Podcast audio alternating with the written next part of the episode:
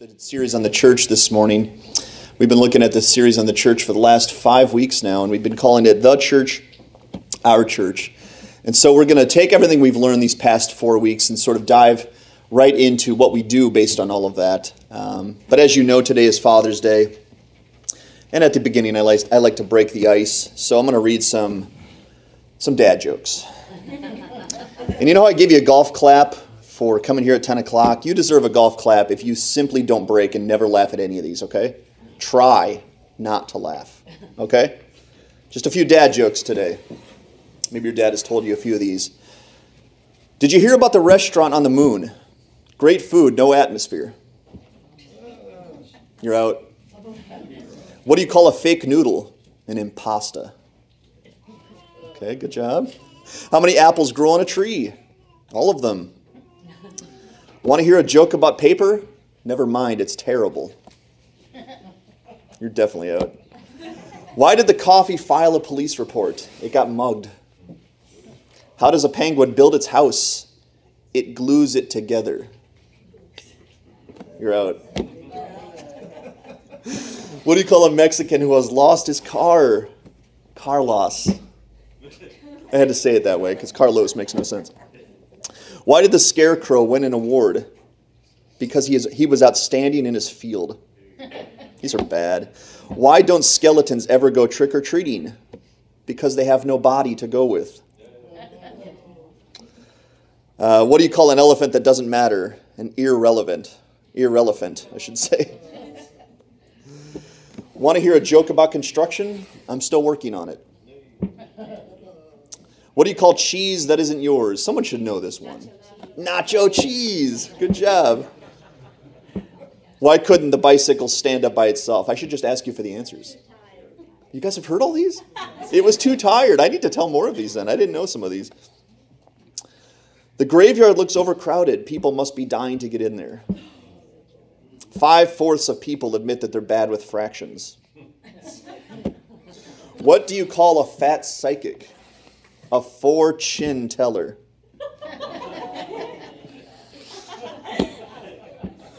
You're all gone on that one. That one made me laugh too, so I'm out. Oh, man. I've never gone to a gun range before. I decided to give it a shot. Yeah. I like this one too. Why do you never see elephants hiding in trees? Because they're so good at it. Heard that one before? Did you hear about the kidnapping at school? It's fine. He woke up. Did I tell you the time I fell in love during a backflip? I was heels over head. And the last one. I don't play soccer because I enjoy the sport. I'm doing it just for kicks. Dad jokes. No, laugh now. You can laugh now. These are funny, right?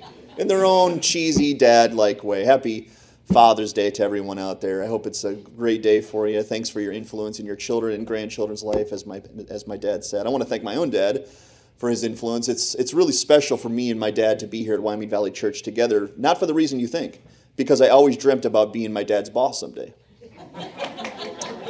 And now I can get him. I'm just teasing. Thank you, Dad, for your influence, not only to myself, but my grandchildren and our church as well. It's just a blessing that you're here. It's also a special day in a different way. Does anyone want to know what's happened one year ago this very day? Who? Say it again. I became your pastor one year ago today. Does anyone remember that? Well, I wasn't hoping for the round of applause, but thank you. Uh, I, I'm just glad to know we didn't break this thing yet, right?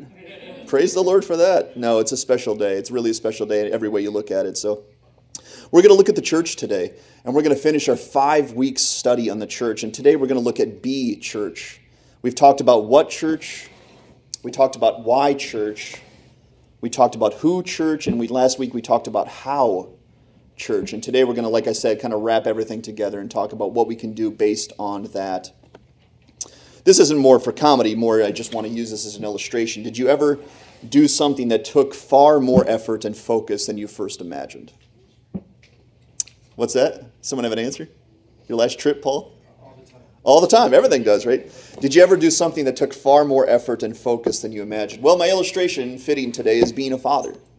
Several of you people have heard my story. We became a father. I became a father in two thousand twelve. We had our first child, Haddon. And man, I don't, I, if you remember the first time you become a parent, everything changes. Everything's hard, right? You don't really know what to expect. You think you're going to be a great parent, and then you actually become a parent, and everything is just very, very difficult. You're not sleeping. You don't have any sanity, right? You think, how am I going to make it through this? And that's kind of how the early days were for me as a father.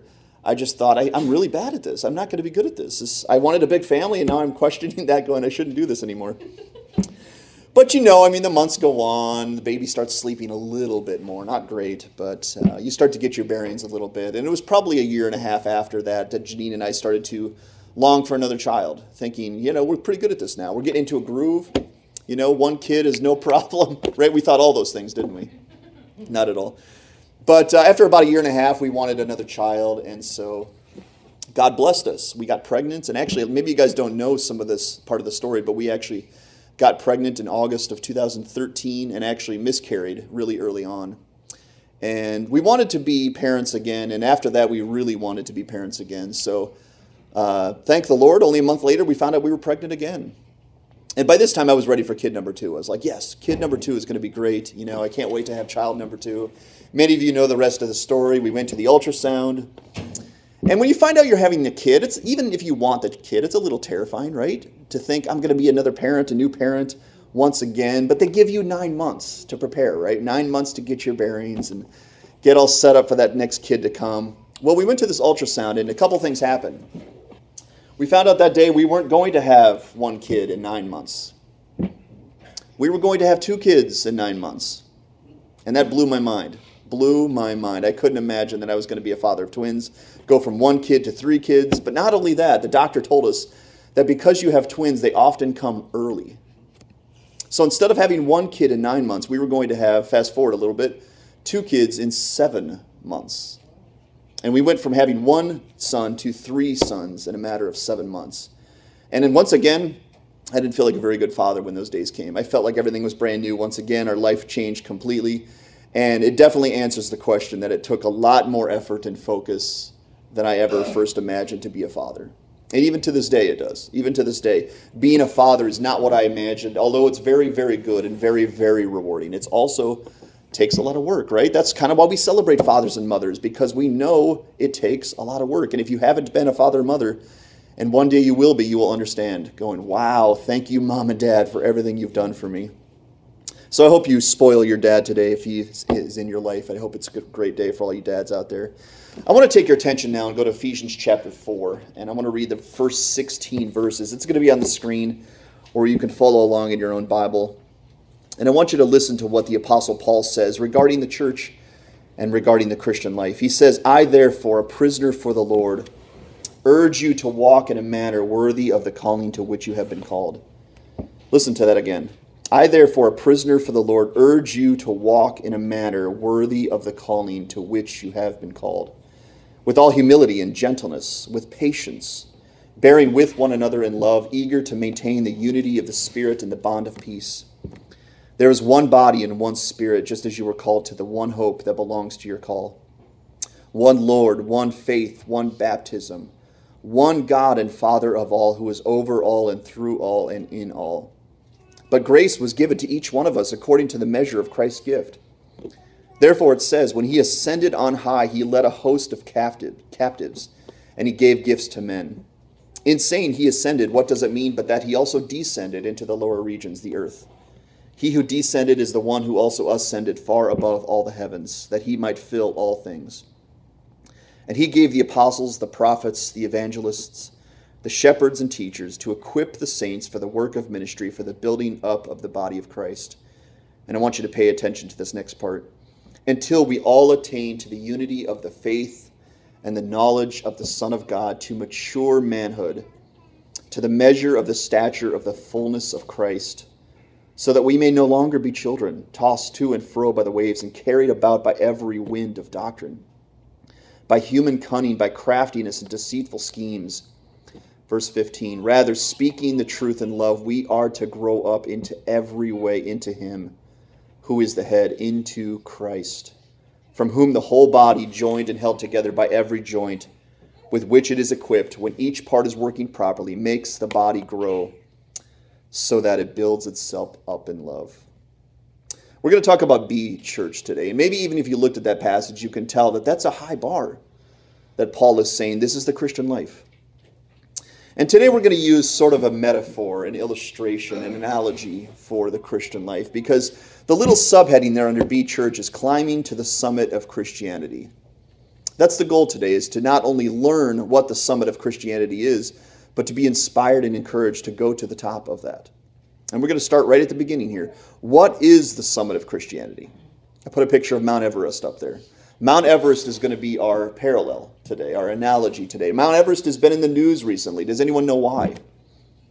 Has anyone seen the reports? There are actually so many people trying to scale the summit of Mount Everest that it's actually getting problematic.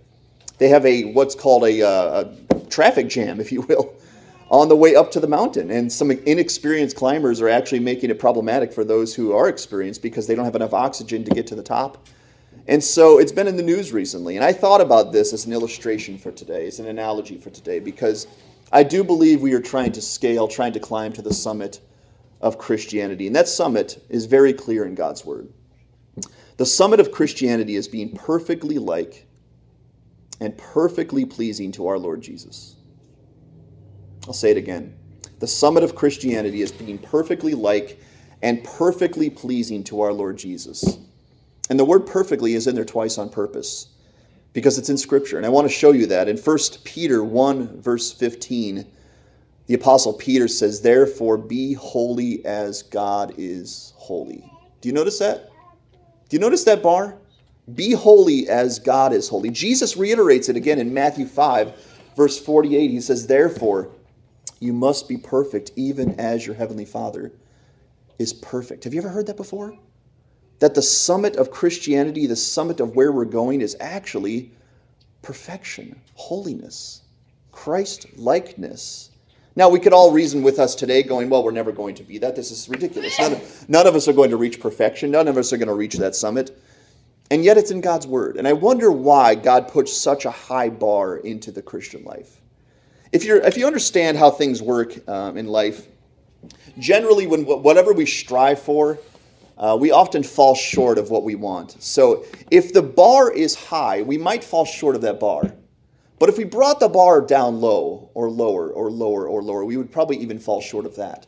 And what I believe God wants us to do is set the bar exactly where he wants us to try to get to, which is perfect holiness and perfect Christ-likeness, because he knows if we make that our bar, although we probably will fall short of that, and we're going to need Christ's blood every step of the way for forgiveness, we will be much more like our Lord Jesus than we did if we set that bar much lower. Does that make sense? So that's why it says in First Peter one fifteen, "Be holy as God is holy." And Matthew five forty-eight says, "Be perfect as your heavenly Father is perfect." Is that a big mountain? Is that a big mountain to climb? I mean, look at Mount Everest, twenty-nine thousand twenty-nine feet. It is the glory for every mountain climber and every adventurer to get to the top of Everest, to have that on your resume, to say, "I climbed the tallest mountain, I scaled the highest summit." And in Christianity, we have a very high summit, a very big mountain that we must scale. And it is Christ-likeness, or as Peter, excuse me, as Paul called it, full maturity in Christ. So we're going to use Mount Everest today as our illustration, as our analogy. And this kind of just worked out this way because I was thinking about taking something like that as an illustration. And I thought, I don't know, should I do something like that? And as I looked into Mount Everest and did a little bit of a research on it, I realized that there were seven points along the way. And I looked back at my sermon and realized that I had seven points in my sermon. So what I'm going to actually do is I'm going to link all seven points in my text today with the seven points of Mount Everest. And you're going to see along the way that the parallel we're going to make. Have you guys ever read the book Pilgrim's Progress? Pilgrim's Progress is an old book, probably from the, I don't know, fifteen, sixteen hundreds, something like that, and seventeen hundreds, thank you. And along the way, this man Christian has to journey somewhere. He has to try to get to the celestial city, which is a is a term for heaven. And along the way, he's finding obstacles and deception and people who want to trick him and distract him from that journey. And we all know that's from the devil. But along the way, he has to continue to progress, to reach the summit. I want you to listen to this passage from um, Second Corinthians five, verses six to ten. Listen to what Paul says. He says, "For we are always of good courage. We know that while we are at home in the body, we are away from the Lord, for we walk by faith, not by sight. Yes, we are of good courage, and we would rather be away from the body and at home with the Lord." Verse nine says, "So whether we are at home or away, we make it our aim to please him. For we must all appear before the judgment seat of Christ, so that each one may receive what is due for what he has done in the body, whether good or evil." And I said today, Mount Everest is going to be our metaphor today. I'm going to take you through the seven points, the seven stops along the way of climbing the summit of Mount Everest. This is probably the closest any of us will ever get, right, to Mount Everest. I had to do a little bit of research because I didn't know a lot about Mount Everest. It's just something you hear about in media from time to time. So it was quite intriguing when I started to look into this. And uh, you're going to learn a little bit about Mount Everest, but of course it's an illustration for something much, much deeper. When you start your journey in Mount Everest, it actually starts months before you actually get to what's called base camp. Because as you might expect, climbing Mount Everest takes a lot of planning, doesn't it? You don't just decide on a whim, hey, today I think I'll climb Everest. I got nothing to do today. Let's go climb Mount Everest. No, it takes a lot of planning, months, and maybe even years before that to decide, I'm going to try this. And it looks like it takes a lot of money, too. It looks like it takes sixty thousand dollars to seventy thousand dollars to try to make this trek up Mount Everest. That's a lot of money, right? And it's a lot of planning. But the first thing if you decide to climb Mount, climb Mount Everest is you get to either Nepal or Tibet, and you get to one of their base camps. And that's really where you've committed yourself to Mount Everest and said, okay, I'm going to do this. You get to base camp and you're there with all the other climbers that are ready and willing to climb Mount Everest. And I want to read a description of what it says about base camp at Mount Everest. Listen to what it says. Base camp is like a Formula One car racing depot. Satellite phones buzz in international tents as the world's languages mix in thrilling accounts of the latest. Journalists, families, and climbers exchange news and emotions between the mountain and the world. For no alpine peak fires imagination like Mount Everest. Base camp is a place of hope, fear, frustration, conflicts, and lifelong friendships. Some climbers will experience their dream fulfilled. Others will have to return home with an unfinished task. You look around you and you try to guess, but only destiny will know which fate is to be yours. So base camp is where you start your journey in the climb up Mount Everest, and you are there with several, maybe dozens, maybe hundreds of other climbers. And there's a base camp in Christianity too. There's a base camp in Christianity. In fact, we already went over it when we talked about Who Church. If you remember that a couple weeks ago, we talked about Who Church. In order to scale to the summit of Christianity, you have to start at base camp. And base camp for the Christian is simple. It's faith in Christ. Faith in Christ is where you start. And it's where you end your journey on the summit climb to Christianity. Jesus said in John fourteen six, a classic passage, "I am the way, I am the truth, and I am the life, and no one comes to the Father except through me." Every single person who wants to scale this mountain in Christianity must come through Jesus. There is no other way.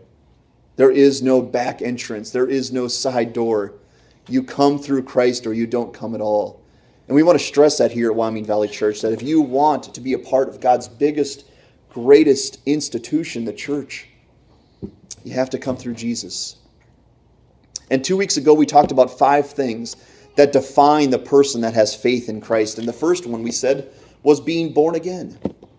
You have to be born again to have faith in Christ. You have to have an experience of God's saving work in your soul. Because God does all the saving work, doesn't he, from start to finish. And you have to understand that by turning to Christ and experiencing God's power and love in your life. And it's a term that the scripture calls born again. It's like a brand new life. It's like a brand new start. It's like a brand new person. You start brand new in the Christian life. All your sins are forgiven. You start with new heart, a new mind. A lot of people use the term brainwashed for Christians, right? It's actually not a horrible term if you think about it. We're brainwashed, we're heart-washed, we're soul-washed, we're everything washed, right? Everything is cleansed, and we start fresh.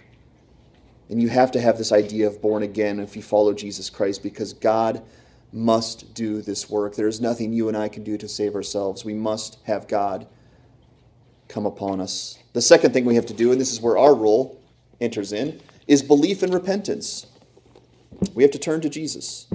We have to recognize that we've been wrong. We have to recognize that he is the way, the truth, and the life, and then we must turn to Jesus. And every mountain climber has to let some things go, right? If you're going to make a journey up Mount Everest, you're going to let, besides seventy thousand dollars, you're going to let some things go. You're going to let time with your family go. Probably your job go. If you're going to make a trek up Mount Everest, you have to let some things go. And the Christian journey is very much the same. Although the thing we let go when we turn to Christ is our sin and ourself and the world. And when we turn to Christ, we commit to him and say, I'm yours, Christ. The next thing, a part of faith in Christ, is baptism. Baptism, as we talked about it a couple weeks ago, is sort of your vows of allegiance to Christ, to say, I'm yours, you're mine. I will follow you, Jesus. I will follow you into baptism. I will follow you every step along the path. And that's the next one, devotion. Devotion, where you say to the Lord Jesus, I'm yours no matter what, Lord. Not only do I make a vow to you today, I'm going to follow that vow with devotion. Is that something you've said to the Lord? Have you said to him, I'm yours no matter what? Wherever this takes me, Lord, whatever this means, Lord, what, no matter where you go, Lord, I will follow you. The last thing that's part of faith in Christ is God's power, God's protection, and God's instruction, because along the way, we're going to need some really profound tools to get to the summit of Christianity, aren't we? And every mountain climber has tools. They have pickaxe. They have something called crampons. They have goggles. They have a mask. They have oxygen tanks. They have harnesses. Food, gloves, et cetera, et cetera, et cetera. Because without those tools, is anyone going to climb to the summit of Christianity? Excuse me, the summit of Everest? No, they're not. They must have these profound tools of climbing. And you and I, if we're going to scale the summit of Christianity, must have God's power, God's protection, and God's instruction. So have you come to base camp yet? Have you come to base camp? Have you come to faith in Christ and said to God, I'm ready? I'm going. Whatever it means, whatever it takes, I want to be a part of you, Christ. I want to be a part of your church, Lord. Wherever you go, I want to follow. And if you do, it's that simple. You turn to Christ and he saves you. He brings you into the church and he sets you there at base camp. And right after base camp, I don't know if this happens in Mount Everest, but it does happen in Christianity. I read about base camp that there's a lot of excitement when you get to base camp. As you might imagine, there's a lot of adrenaline. Although there's terror looking at the mountain, you're, you're really filled with a lot of adrenaline and energy to say, I'm going to climb Mount Everest today. And I think that also happens in the Christian life. There's kind of what we have what's called a honeymoon period in the Christian journey, where you make some grand gestures to God, some grand declarations to God, because he saved you, you want to be a part of this, you want your sins forgiven, you want to go to heaven, you believe God has saved you. And we all know what that's like, right? In our relationships, unfortunately. There's a period that's called the honeymoon period where everything is great. Everything is rosy. And that period can last a few weeks. It can last a half a year. It can last up to a year or maybe even longer than that. But after that, sometimes, unfortunately, the love starts to wane. The path starts to get hard. And I've actually seen it in my ministry. Some people don't make it. Some people abandon during that period and say, oh, it's harder than I thought. It's more difficult than I imagined. And they actually go back to the world. And I think the devil has a play in that too, because the honeymoon period really is supposed to be the entire course of Christianity. We're never supposed to wane in our love for Christ. He never wanes in his love for us. He always loves us at the peak, and we are always to love him at the peak. But once it gets hard, we kind of focus on that, right? We kind of focus on the difficulty, and we lose sight of the love. Well, the next stop along the way in your climb to Mount Everest is what's called Icefall. Icefall. Before you actually get to the next camp, there's this thing called Icefall. I'm going to read a little bit of a description of Icefall. This is the second hurdle along the way of scaling Mount Everest. It says, this place is similar to a huge horror chamber at an amusement park, only this one is for real. There are countless scary things that can happen along the way. A crevasse might open underneath you. An ice pinnacle can fall on top of you. The entire area can collapse. It's simply not a place for a picnic. And most of us just concentrate on getting out of there as, as soon as we possibly can. Is there, are the slides working? Uh, okay, that's it. That's it, actually.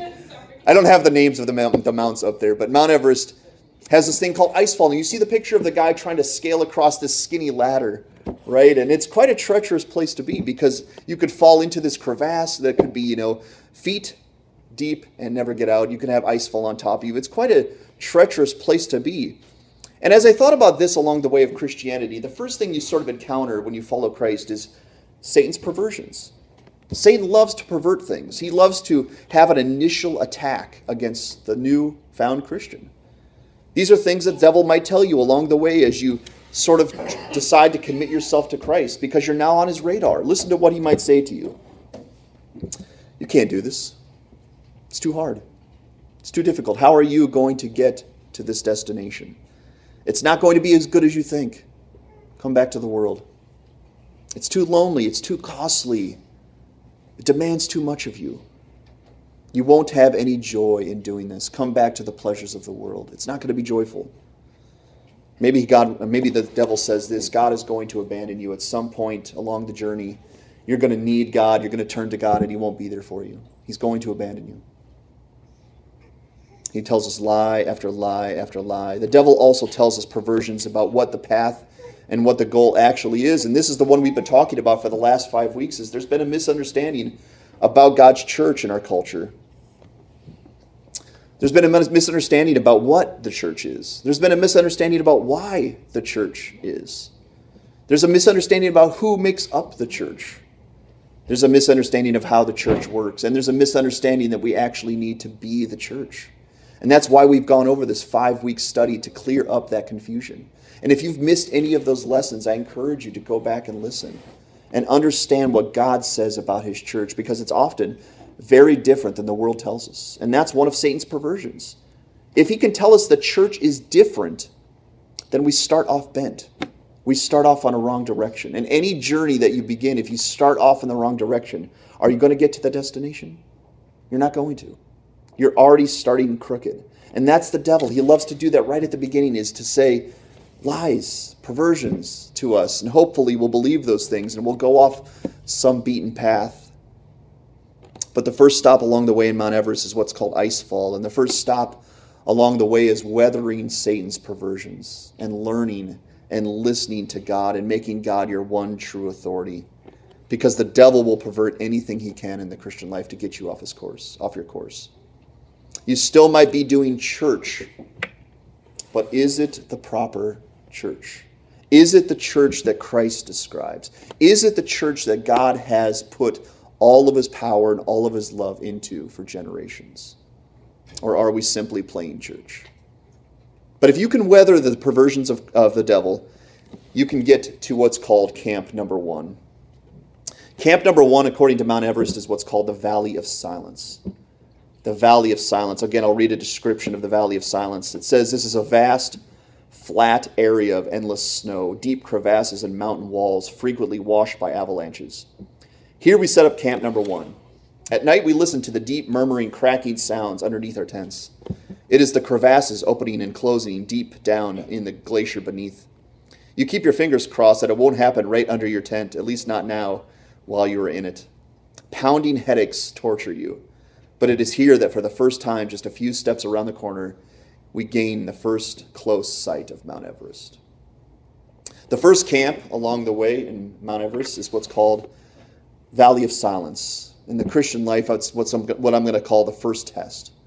The first test. The first test in the Christian life. If you make it to base camp, if you move beyond base camp and weather the perversions of the devil, you come to what I call the first test, which is discipline. Discipline to follow the Lord to the end. This is where the climb gets real. This is where the climb begins to hurt a little bit. It becomes a little bit difficult when you have to learn how to discipline yourself to walk with the Lord, to make time in his word, to make time in prayer, to make time to gather with the church. Because at the initial period, like I said before, it's often like a honeymoon period. God is telling you all the great things. You're listening to all the great things about Christianity. And maybe or maybe not, you don't understand the cost of it. But as soon as you get into it and there's a little bit of heart, uh, head work and, and, and uh, body work, it starts to hurt a little bit. And you start to have to learn how to discipline yourself to follow the Lord. And every single Christian knows what that's like. If you have your Bibles, I want you to turn to First Corinthians chapter nine, verses twenty-four to twenty-seven, Paul was a master of illustrations. He often used worldly, bodily illustrations to illustrate the Christian life. And I want you to listen to what he says in First Corinthians nine, twenty-four to twenty-seven. Listen to what he says. Paul says, "Do you not know that in a race all the runners run, but only one receives the prize? So run that you may obtain it. Every athlete exercises self-control in all things. They do it to receive a perishable wreath, but we an imperishable.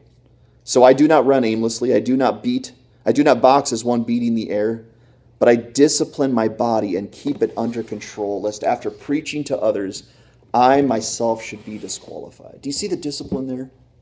Do you see the discipline that Paul had to make to follow the Lord? He said, I'd make my body my slave. My body doesn't tell me when I'm hungry. My body doesn't tell me when I'm tired. I tell my body what's right and what's wrong. I have learned to discipline myself to follow the Lord, and every Christian has to learn that. We live in a day and age, and I've seen these things actually, they come out now with a two-minute devotional while you brush your teeth. Two minutes while you're brushing your teeth. You can call that your devotions to the Lord. While you're spitting and rinsing, you can take a little bit of nugget of truth, and that could be it for the day. Is that discipline? It's not.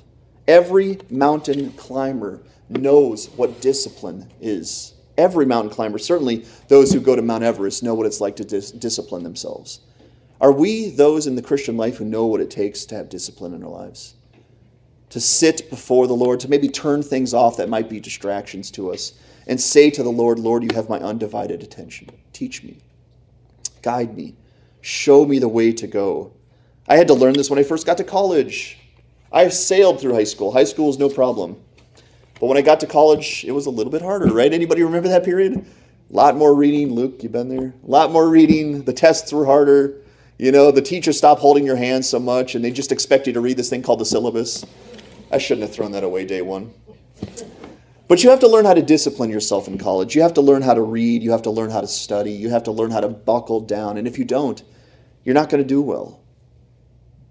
But the Christian life much more so. I want to read another passage from First Timothy chapter four, verses seven to ten. Paul is now guiding Timothy, young Timothy, as he's going to sort of take over Paul's role as Paul is at the end of his life. And listen to what he says. He says to Timothy, "Have nothing to do with irreverent, silly myths. Rather, train yourself for godliness. For while bodily training is of some value, godliness is of value in every way, as it holds promise for the present life and also for the life to come. The saying is trustworthy and deserving of full acceptance. For to this we, for to this end we toil and strive, because we have set our hope on the living God, who is the Savior of all people, especially to those who believe." Do you see what he says there? Train yourself for godliness. I don't think anyone falls into godliness. I don't think anyone trips into godliness. I think godliness has to be stru- has to be fought for and striven for. I think you have to take hold of it. I think every single Christian has to learn how to discipline themselves before the Lord. Even Paul had to, and Paul had to train Timothy to do that very thing, and that's sort of camp number one, is the first test. Now that you've reached base camp, now that you've weathered the perversions and you're going the right way, are you willing and ready to discipline yourself in order to follow the Lord? Because this will matter as you make your way up the mountain. If you can get to that, if you can get to disciplining yourself to the Lord, you can make it to camp number two. Camp number two on your way up Mount Everest is called, actually it has no name. This one has no name for some reason. It's just camp number two, and I'm going to read the description of what it says about camp number two. After an endless, slow march through the silent valley, you reach at last a rocky patch at the foot of the icy Lhotse Wall. This marks camp number two. This place is absolutely stunning. Clouds roll in from the lower ranges of the Himalayas, up the valley and into the camp. While acclimatizing, we spend time looking for cool old climbing gear left here by all of Everest's climbing history. This is also the last chance to get a, dis- a decent prepared meal. We eat all that we are handed, because soon we'll be surviving on what's called instants only, as in instant meals. So eat as much as you can. Camp number two along the way. You've made it past base camp. You've made it past Icefall. And now you've come to camp number two. And camp number two in the Christian circle is what I'm calling the nitty-gritty. If you can discipline yourself, you can come to camp number two. And this is where we begin to learn from the Lord what it means to actually obey. What it means to actually do what he has called us to do. Because discipline is a means, right? Discipline is not an end. I used to think in my younger days that discipline was the end. That if I simply read the Word of God, I checked it off and I went about my day, right? God's happy, I'm happy, I spent twenty minutes with him, the rest of the day is mine. But discipline is not an end. Discipline is a means to an end. The end is obedience. And God's word has taught us that over and over, right? In James it says, be not hearers of the word only, but doers. God says, Christ says in Matthew chapter seven, those who listen to the words of mine and obey them are those who build their house upon the rock. Those who listen to my words and do not obey them are those who build their house upon the sand. Camp number two in the Christian life is the nitty-gritty. This is where we learn from the Lord what it means to obey. And this is a special time because God is now specially training us for the task, for the goal. God is coming alongside of this. Have you ever had a parent or a tutor or a friend teach you specially, show you something? It's a very special thing because they're taking the time to teach you and to train you to do something that you otherwise wouldn't be able to do.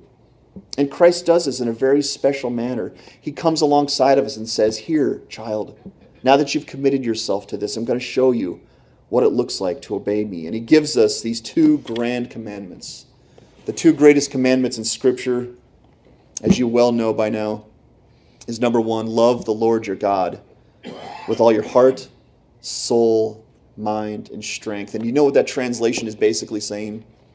Love the Lord your God with everything, with everything, with everything, and with everything. Because all your heart is all of you. All your mind and all your soul is all of you. And all your strength is all of you. And the Lord says it's going to take all of you. You're going to have to love me with everything you have. And that's kind of how we started off the sermon by saying, have you ever had to do something that originally didn't seem like a big deal, and once you got into it, you realize, wow, this takes a lot of focus and a lot of strength. And the second commandment is much like it, he said. Love your neighbor as you love yourself. The Lord gives you these special nuggets of truth and says to the Christian, this means everything. This is what it's all about.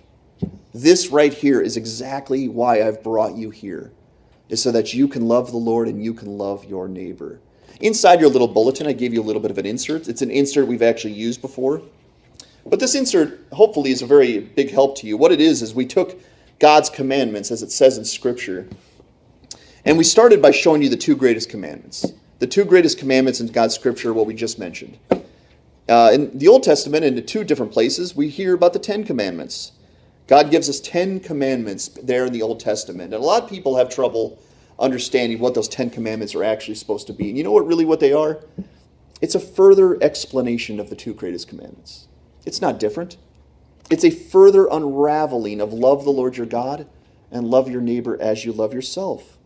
In the New Testament, you find a whole bunch of commandments. They're all over the place.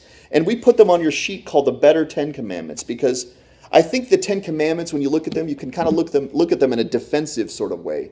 Thou shalt not, thou shalt not, thou shalt not. If I just avoid things, I'm godly. But if you look into the New Testament, it says things like this. Love the Lord your God with all your heart, soul, mind, and strength. Number two, I appeal to you, therefore, by the mercies of God, to present your bodies as a living sacrifice, holy and acceptable to God. So what we did on the sheet for you is we took the Ten Commandments, the old Ten Commandments, and we lined them up right next to the parallel version of the New Testament version of those commandments. And what I want you to see from this is that the Ten Commandments have always been about love. God's commandments from start to finish have always been about offensive, purposeful, advancing kind of love, that you can invest your life into those around you and make them better. You can give yourself to your Lord and you can glorify his name. And that's exactly what God wants to draw out with these commandments. He's saying to us today, if we're at camp number two, this is the key. This is the secret. This is the pathway to the prize. Love. Purposeful. On the offense, love. In First Corinthians thirteen, another classic passage, the Apostle Paul tells us that nothing is accomplished if we don't practice love. That everything is useless if we don't walk in love. the church really, if you could sum it up in one word, should be love. Love the Lord and love your neighbor. It's not about a service. It's not about a building. It's not about just a place you go to or something you are involved in. It is about love. And camp number two is where the Lord begins to unravel these things and say to you, get active, get moving, get investing in love, because it's all about love. Have you learned the commandments? Are you learning Christ's commandments? Have you come to camp number two yet? If we're not walking in love, you know what we're doing? We're going nowhere. We're spinning our wheels. We're not actually advancing to the top of anything. If we're not walking in love, what actually are we accomplishing? Because it's always been about love. If we can understand that, if we can understand how important love is, we can come to camp number three. In Mount Everest, camp number three is simply called Lhotse Wall. Here's a description of Lhotse Wall. He said, imagine sliding down a fun, icy slope on a sunny winter's day. Only this one is twelve hundred meters or four thousand feet high. This is not a place to play around. The dangerous part is to hang onto a rope of dubious strength and to change carabiners between the ropes. You might feel not too clear in your head at this moment, especially upon coming down, but it's crucial to concentrate. One slip and you are gone. Far higher up than you had originally intended, really. The camp here is a true eagle's nest, placed right out of the wall. Going to the toilet at night is a tedious task to dress and secure oneself. In addition, just to find a spot for it on this narrow platform is tricky enough, but the view is grand, and by now you are well on your way to the summit. If you make it to camp number three in Everest, you're pretty well committed. You're pretty well committed on this path of getting to the top of Everest. Well, the camp number three in the Christian life is what we're going to call uh, the catalyst. The catalyst. And what I'm going to talk about here in a moment is simply the church. We've been talking about it for the last five weeks. If you can have faith in Christ, if you can weather the perversions of the devil, if you can learn to discipline yourself and learn the commandments of God, you know what you need at that point? You need others. You need people. You need God's church. This is the catalyst to actually scaling a very, very difficult part of the Christian life. Because once you realize the cost, once you realize the goal, once you realize what God is expecting of you, you now have to have people to help you. And that's exactly why he gave you the church. So that you and I can know what it's like to walk arm in arm, hand in hand, with those we love and those who love us. And every mountain climber knows what it's like, how much easier it is to have someone next to you, to have someone helping you, either physically saying, go, I'm, I'm going to move you up, you got to keep going, or say to you mentally, push, keep going, you can make it, you can go a little further. Every mountain climber, every adventurer knows what it's like to have someone to help them go that way. And here with the church, we must have one another's back. We must be unified and committed to Christ's church, because I'm going to say this strongly, this boldly, this is going to make or break our success. Even if you want to go up the summit, even if you understand the right way to go, even if you understand Christ's commandments and you want to obey them, nobody, nobody can do it properly without the church. Do you know that? If we don't have the church, we don't get to the top. And God knows that. That's why he made it that way. So we will depend upon one another. Because obey the commandments, walk in holiness, stay faithful. We're going to need help to do that, aren't we? I'm going to need help. You're going to need help. We're going to need the church. And that's why we continue to stress what we call church family time on Wednesdays. Because this is good. We're training and teaching. We're giving you things to, to use in the Christian journey. But on Wednesdays, we really get into each other's lives. We really get to know one another, and we really get to learn what it takes to walk the Christian journey. And I would, if you haven't by this point, really encourage you to invest in the church and that church family time, because the church is the catalyst to us making it to the top, to us scaling that wall and getting over to the other side. Camp number three is Lhotse Wall for Everest. Camp number three for us is called the catalyst, the church. Camp number four is the final camp in Mount Everest. This one is simply called Death Zone. Cheery, right? On Mount Everest, you come to camp number four, and it's called Death Zone. And here's a description of Death Zone. Camp number four sits on a plateau resembling a moonscape. You are at the edge of the atmosphere, and the sky owns a strange dark blue color. It is surely the closest you can get to space on Earth. Only a small climb above camp, you look down and see the Tibetan plateau with its vast brown plains, white glaciers, and the other alpine giants. I'm going to try to say these names. Kangchenjunga, Lhotse, Makalu in the distance. It's all magical and surreal. Yet this is the only place where the media, fame, and fun definitely are gone. Only fear remains on everyone's face. People don't talk a lot at Death Zone. Resting in your tent, feeling weak already, you try to get some sleep at night as night falls outside. In a couple of hours, you will start to put on your gear for the final part of the adventure, the summit push. Camp four in Mount Everest is called Death Zone. It's not as grave in the Christian circle, or maybe it is. I'm going to call it the final attack. The final attack in the Christian life is actually scaling the top part of the Christian summit. And this is what we're going to call endurance. Endurance to finish the course. This is the difference between just simply running a race and finishing a race. Now, you guys have heard of the guy Usain Bolt, right? He is an Olympian. He is a record setter. Usain Bolt has been called the fastest man in the world. But Usain Bolt is so fast, right? It's kind of like the old tortoise and the hare. If Usain Bolt started off a race, he might start off way ahead of the pack. But if Usain Bolt, before he actually reached the end, walked off the race, does he get any reward at all? No, he doesn't. Every runner, excuse me, every runner, every adventurer knows what it's like to actually complete the course. And this is what we're going to call the final attack, because this is where a lot of people find weakness at the end. It's hard, it's tiring, it's lonely. You've been doing this a long time now, and you consider, can I go any further? And this happens all the time in Mount Everest. You get to the top, you can see the peak, but it gets tiring, and you are winded, and you don't have the oxygen you had before. And do you remember what Paul said in First Corinthians nine, verses twenty-four to twenty-seven? Do you not know that in a race all the runners run, but only one receives the prize? So run that you may obtain it.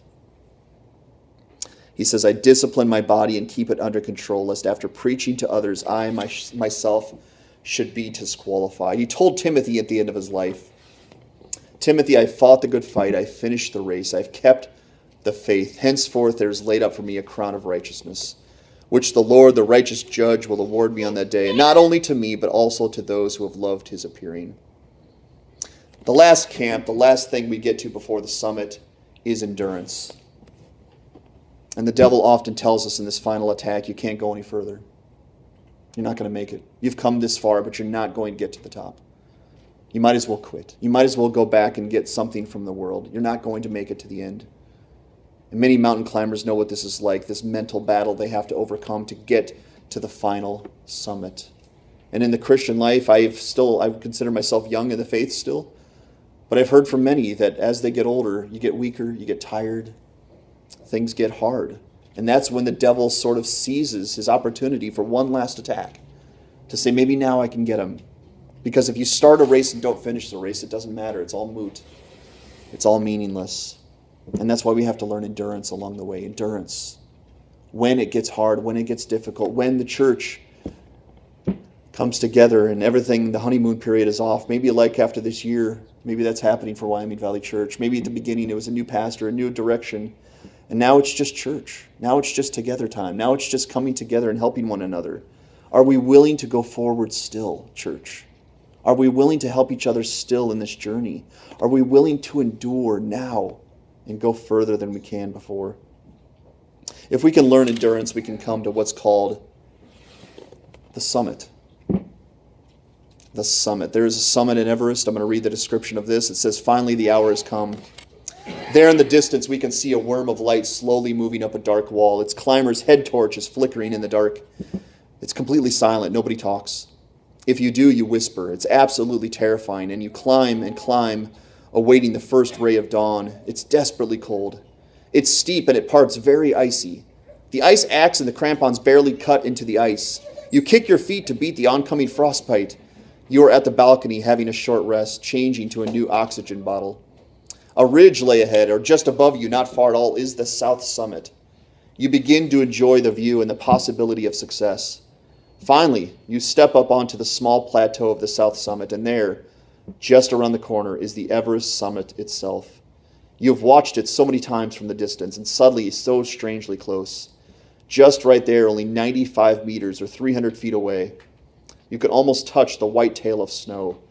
Then you reach another white edge, but this time it doesn't continue. Behind it, there is instead a slope down. You are peeking down at the north side of Everest. You have reached the summit of Mount Everest, friend. What that must be like, I can't imagine, to actually make it to the top of Mount Everest, to take a selfie up there and say, I made it, I'm at the top. It's all been worth it. And here in the Christian life, we have a summit too, and our summit, like I said before, is called fully like and fully pleasing to Christ. I don't think this will happen until the end of our journey, until Christ comes back, or until we pass from this earth. I don't think any single Christian can say today, I've reached the summit. Myself included. I think we're all journeying somewhere along the path to the summit. But I know in Scripture there have been countless who have made it. Countless people who have reached the summit and are now reaping the eternal rewards of doing so. And now they're fully mature in Christ to God's glory. And they would say to us confidently, boldly today, it's worth it all. It's worth it all. I'm at the summit. I will never leave the summit. Unlike Mount Everest, you got to come down, right? Once you get to the top of Mount Everest, they say you can spend like twenty, thirty minutes up there at best. And then you got to journey down. And unfortunately, a lot of people, when they come down, don't make it. They get to the top, and that's the last part of their life. They don't actually make it down from the mountain. But when we scale to the summit of Christianity, we're there for the rest of eternity. And we will say, just like the countless saints before us, it's worth it all. There is no more sin. There is no more struggle. There is no more warfare. There is no more pain. If we have faith in Christ, if we weather the perversions of the devil, if we discipline ourselves, if we learn to obey the commandments of God, and if we utilize the church and endure to the end, we will reach the summit. And I want to end on this thing here. In Mount Everest, you might have people there. You might not have people there. You might live. You might die. In the Christian life, we have the crux of the journey, which I'm going to call the motivation, the power, the tools, and the discipline, and the hidden push. And you know who it all comes from? The Lord Jesus himself. Along the way of our summit, our climb to the summit of Christianity, the Lord Jesus is there every step of the way. He's motivating us. He's empowering us. He's giving us the tools. He's disciplining us if we fall off the path. He is the hidden push to say, go further, go beyond. And he is going to get us there. Amen. If we will discipline ourselves, if we will know the right things, and if we will strive with every part of us to get there, never will we fall short. Christ is the hidden push. If we look to and focus upon Christ daily, constantly, I want to tell you today, we are going to reach the summit of Christianity. We are going to be the church. Because as much of a role as we have in the struggle to get to the summit of Christianity, Christ Jesus is the one who truly gets us there. And we will most certainly cast our crowns before him. Because we will know when we reach the summit of Christianity, enter the kingdom of God, I didn't do this without you, Lord. I couldn't have done this without you, Lord. Paul says in Colossians one, him we proclaim, warning everyone and teaching everyone with all wisdom, that we may present everyone mature in Christ. And listen to this next part. For this I toil, struggling with all his energy, that he powerfully works within me. Isn't that awesome? Tell that to the devil. I fight with Christ's power.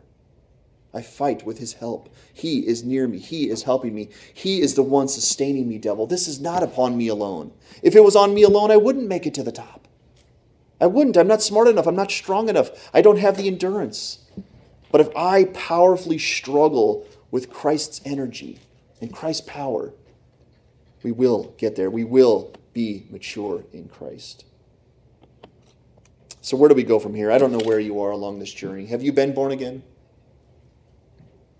Have you repented of your sins and turned to Christ? If not, you're not yet at base camp. And that's step one for you. You can't go to step two until you repent and turn to Jesus. But if you want to do that today, you can. You could start your journey today. Have you come to base camp yet? Number two, have you weathered the first initial attack of Satan to entice you back to the world? Do you need to go forward beyond the honeymoon period and say, I'm still yours, Lord, whatever it takes, Lord? Do you now understand for the first time what the church is and what your goal is as Christ Church? Over these past five weeks, we've labored to show you what the church is. Are you now clear-headed in your direction to be fully pleasing to Christ? And are you willing to go forward and fight off the perversions of the devil? Step four, have you begun to discipline yourself daily for the journey ahead? Have you done that? Are you doing that now? Are you disciplining yourself not to just come for an hour a week for church, but every single day say to the Lord, I'm yours. I need you. Show me, teach me, guide me.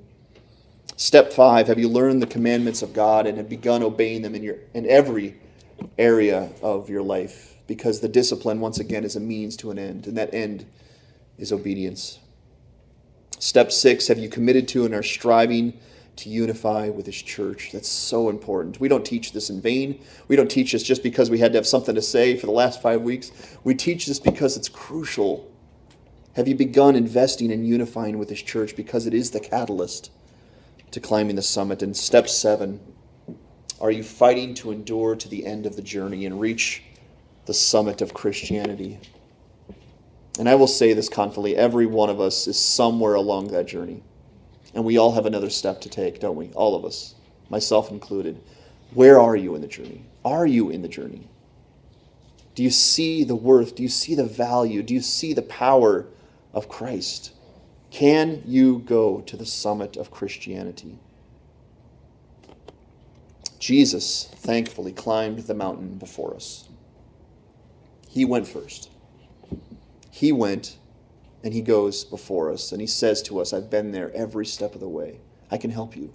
I know what the pain is like. I know what the endurance is like. I know what the nitty-gritty is like. I know what it means to cast off things and go the way over and over. Jesus is worthy of the reward of reaching the summit of Christianity, isn't he?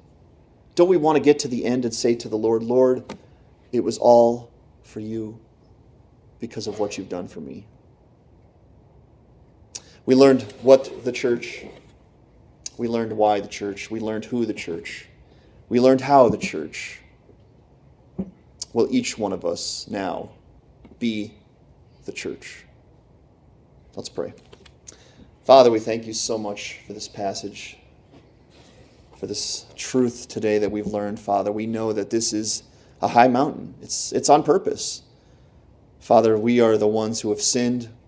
We are the ones who have broken your law, and you are the one that has sent your Son to redeem us, to bring us back, to give us an opportunity to be with you, Father, not just to be with you, but to do your work, to be a part of your church, to be a part of the best institution ever. And I ask that you would all, that you would inspire us all, Father, to go another step in this journey. Show us the goal. Show us the reward. Inspire us with the power and the tools that you will give us along the way. Inspire us by the fact that Jesus has gone before us and he's waiting for us on the other side. Father, I pray that we would learn how important this step is, that we would scale to the summit of Christianity, that we would get to the other side and give all glory to you for it. We thank you for Jesus, for making this possible. It's in his name we pray. Amen.